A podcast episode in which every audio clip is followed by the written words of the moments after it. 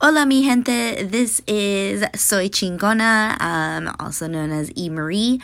Um, I wanted to put up a little um, episode bonus um, from an event that I did this past Saturday in San Ysidro.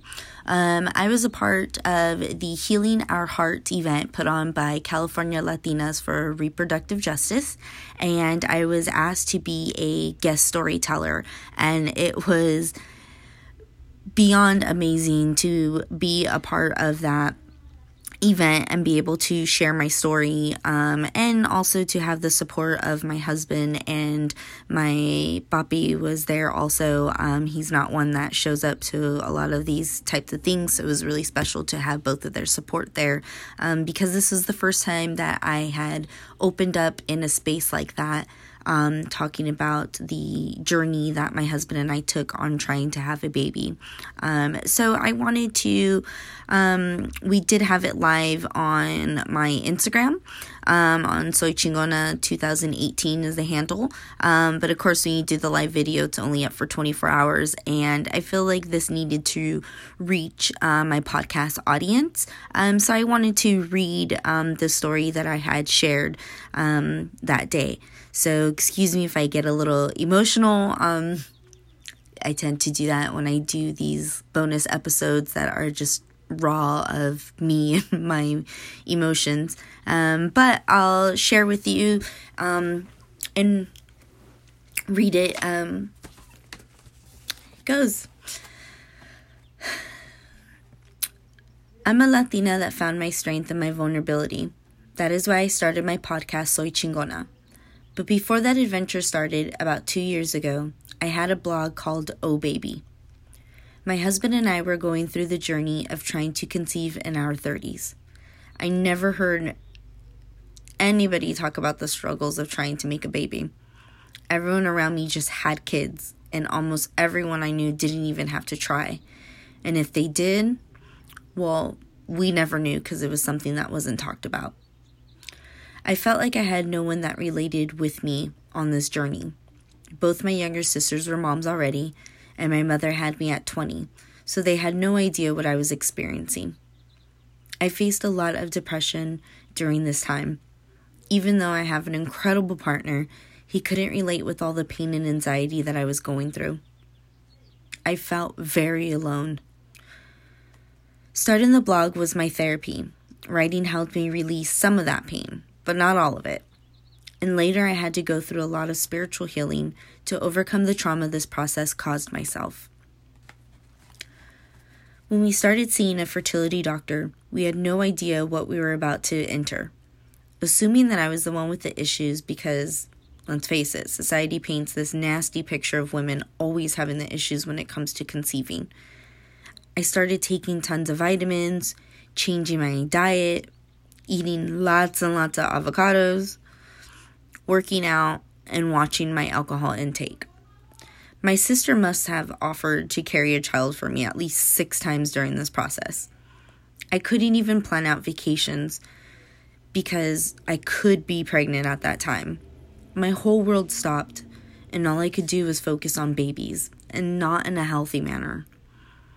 And by the way, when you see the commercials that show a couple lying in bed and how magical it is when they start talking about planning to have a family and how romantic sex is during this time, well, I'm here to tell you it's a bunch of bullshit. It becomes work on both sides mentally, emotionally, physically, just draining. After rounds of testing and many sleepless nights, we found out that my husband had a condition with his sperm called morphology and we had less than a 3% chance of having a baby naturally. We were faced with discussions of how we would create a family because that seemed to be the next step in our love story. It wasn't about us, it was about growing our family. We also felt very guilty because my sister in law never had interest in having children. So, how would we give my in laws a grandchild? We felt that the pressure was on us. We had very rough conversations of the options that we would be faced with. Series of IUI, which would be a very painful process, and a lot of money we didn't have. And of course, no guarantees that it would actually work. Or we could look at adoption, and that could be a very beautiful or very exhausting road to travel. We both agreed that a donor felt very wrong and selfish for us and our journey. Through all of this, the thing that crushed my heart the most is when my husband told me he was fearful that I was going to leave him because he couldn't give me the one thing I always wanted, which was to become a mother. Then I had to face the challenge as a Latina woman, as well as a wife, to question if motherhood was something I even wanted. I never got all warm and fuzzy when I saw babies. I was the oldest child and the oldest grandchild, and yes, I did think I was born to be a caregiver. But what did the words caregiver and mother really mean to me? My whole life, I believed that being a mother was the only thing that could make me a real woman. You'll know unconditional love one day, Mija, when you become a mother. But if that wasn't my fate, that meant I would never understand that kind of love. Story of my life was being deprived of a love that I deserved. I began to understand that I had been conditioned to want to be a mother. I was brainwashed into thinking that at a young age my purpose was to find a man, a 9 to 5 job, and raise my children and watch them repeat the cycle. That life wasn't meant for me. Maybe I'm not a caregiver, but I know now that I am a survivor and a healer. After two years, we are still working through the reevaluation of our life. A life with just him and I. That's why I chose him as a partner, because I wanted him and I forever. I didn't pick him so that I could settle. I didn't pick him because all I saw was the father he could be one day. I picked him because he was the I picked him because he was the first man in my life to show me the meaning of love and respect.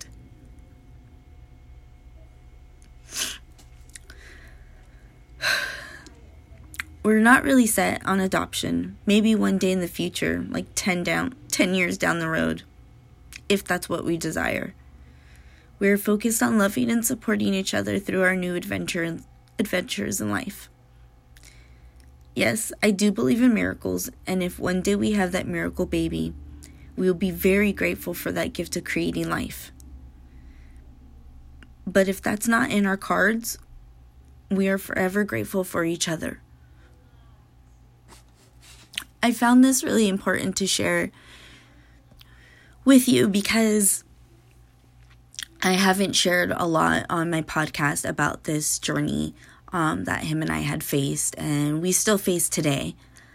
Um, I did mention on my Instagram before that the people around us tend to struggle with not knowing how to react to us um, because of this, meaning people who are having um, babies and baby showers and gender reveals and birthday parties for their children. And I want to state again that when my husband and I do not show up to something, it is not to be taken personal. Uh, try to put yourself in our shoes. And I know that's very difficult because it's hard to understand the struggle that we've gone through unless you've been through it yourself. But it is important to know that we love you and we are happy for you. And this is just something that is still very difficult for us. Um, also, like I said before, when I had my blog, um, that was therapeutic for me to share what I was going through. Um, but my husband's healing process is a lot, um, it's going to be a lot longer of a process for him um, because he deals with his emotions very differently than I do. Um, and I don't think he's even started on this healing journey for him. And I can't imagine what he actually feels inside um, going through this. Um, so, again, I just felt like this was necessary for me to share and put it out there on my podcast. Um, I will be actually taking that blog and I'm working on it right now to bring to a print version. Um, to share. So hopefully, I'm working on that right now with an editor, and hopefully, I can get that out um, by this summer, um, just to help more women um, work through these type of issues and not feel so alone in the process.